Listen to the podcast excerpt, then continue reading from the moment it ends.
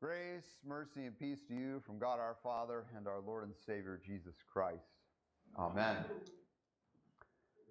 Today's gospel lesson is given to us for a very specific reason.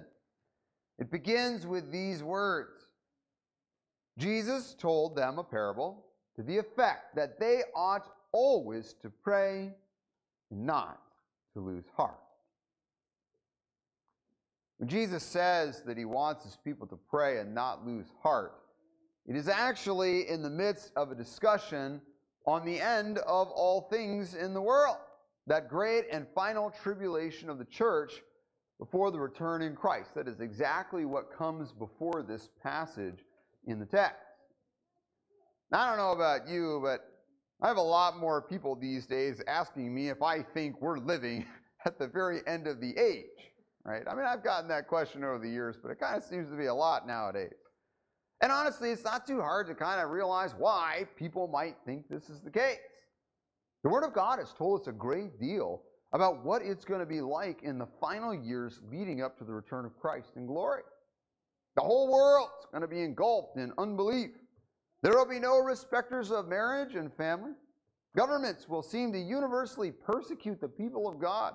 And generally, the whole world is going to be driven to a kind of madness. Kind of sounds like the time we're living in, doesn't it? I mean, it does. In such times, though, our Lord tells us today that He is concerned that we not cease in our prayers and that we do not lose heart. And I think Jesus is right to be concerned about these things. Do you ever find yourself losing a little bit of heart these days? Do you feel like you, your, your family, maybe your church is just going to be overcome by all the darkness in the world? If we're really honest with ourselves, some days it's hard to see the good in what is happening right now. People are so overwhelmed with unbelief that it looks like they've completely lost their mind. Men think they can become women. Women think they can become men.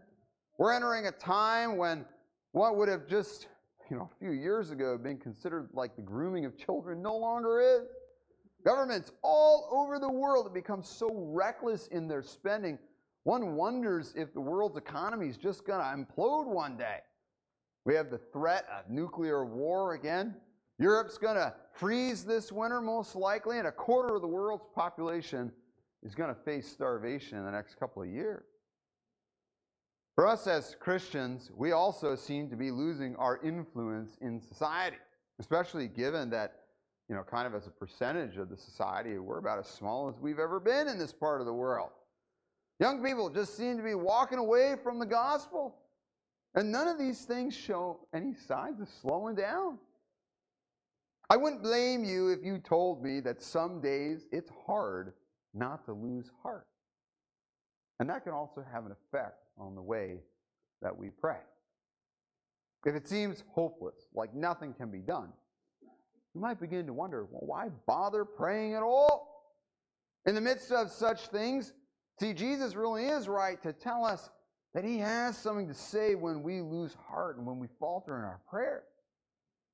We would do well to listen because we might just be living at the end of the age. And even if we're not, it feels so very much like it that the words of Christ will speak to us what we need to hear. Now, Jesus in the parable tells a story about a judge who has no respect for God and really no respect for people either. It's sort of a familiar tale, right? As we think about like the political leaders in our own country. Most of them seem to be motivated by their own greed and selfish gain than care or concern for the people that they govern. And yet, as bad as these types might make for leaders, they are also human after all, and sometimes you can compel them by sheer force of will to do what they're supposed to do. And that's exactly what happens with a particular widow who keeps coming to this judge. She wanted justice.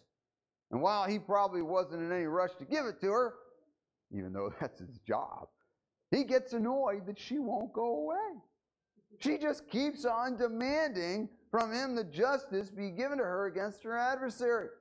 And finally, even though he doesn't really care about this woman, he relents because he can't take her pestering anymore. And that's how it really works sometimes in the world. Politicians, judges, and the like, they may not really do what is honorable and right, not because they care about it at all, but with enough pressure from their constituents, sometimes they relent. Well, Jesus really is also making a good point in this regard. If the unbelieving judge finally gave justice, and this guy doesn't really care anything about that himself, how much more will our Heavenly Father give justice to the people of God? Because He does care. That is exactly what Jesus is trying to get across when He asks this rhetorical question Will not God give justice to His elect? Will He not give them justice who cry out to Him day and night? Well, of course He will. And that's good news for us. Although it sort of does raise the question what justice is He going to actually give, right? And sort of like in what regard? And that's where the context becomes so important. We, as the people of God, are a persecuted people in this life. It doesn't matter whether it's persecution in the body unto death or a society like ours that is determined to destroy the faith of the people of God through its indoctrination and lies. All this persecution can kind of get us down, but we are not to lose heart as though our God does not care. He does. And he will have his vengeance over the world. That's what our Lord is testifying to today. Our God will give justice for the suffering, the persecution, and the hatred that we all face for the namesake of Jesus.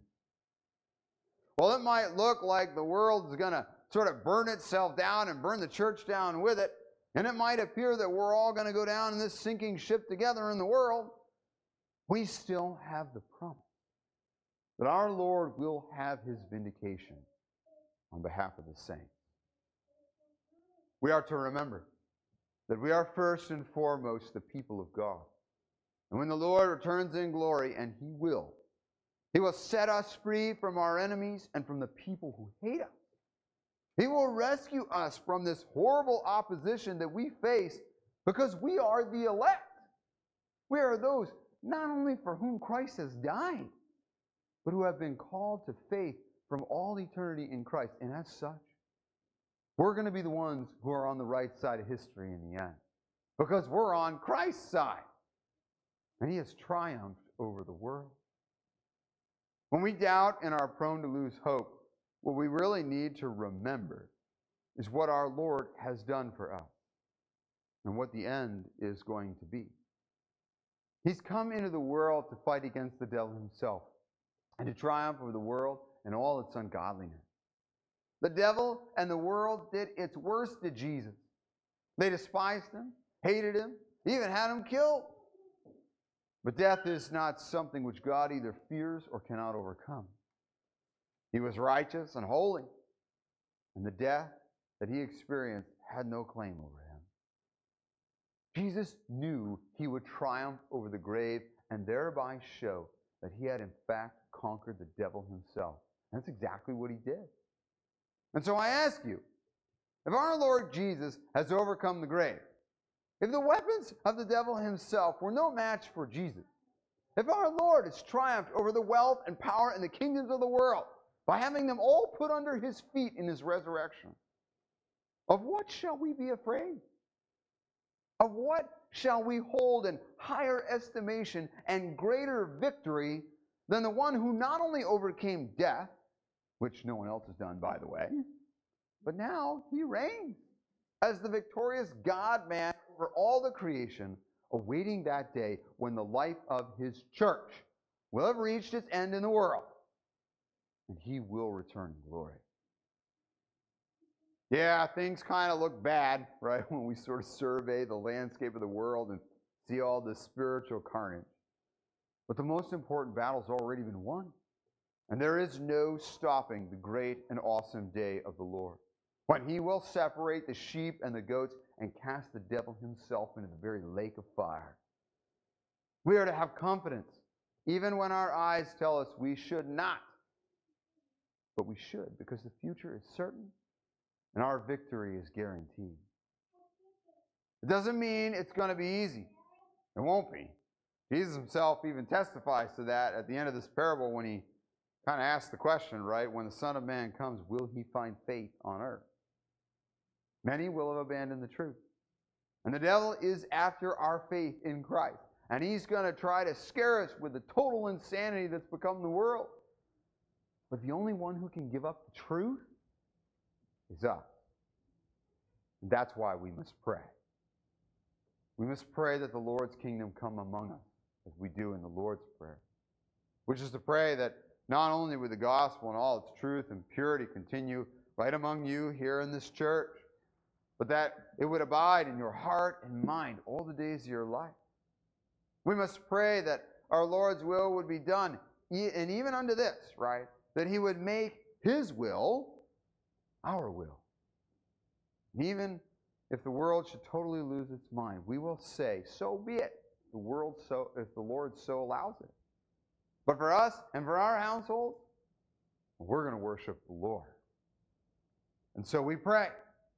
We do not lose heart because we are Christians, whose God is the Lord of heaven and earth, and whose footstool is the whole creation, even with all its misguided kingdoms and rulers. And in the end, we will triumph because our Lord will return in glory, and all the foolishness of this age will be no more. In the name of Jesus, amen.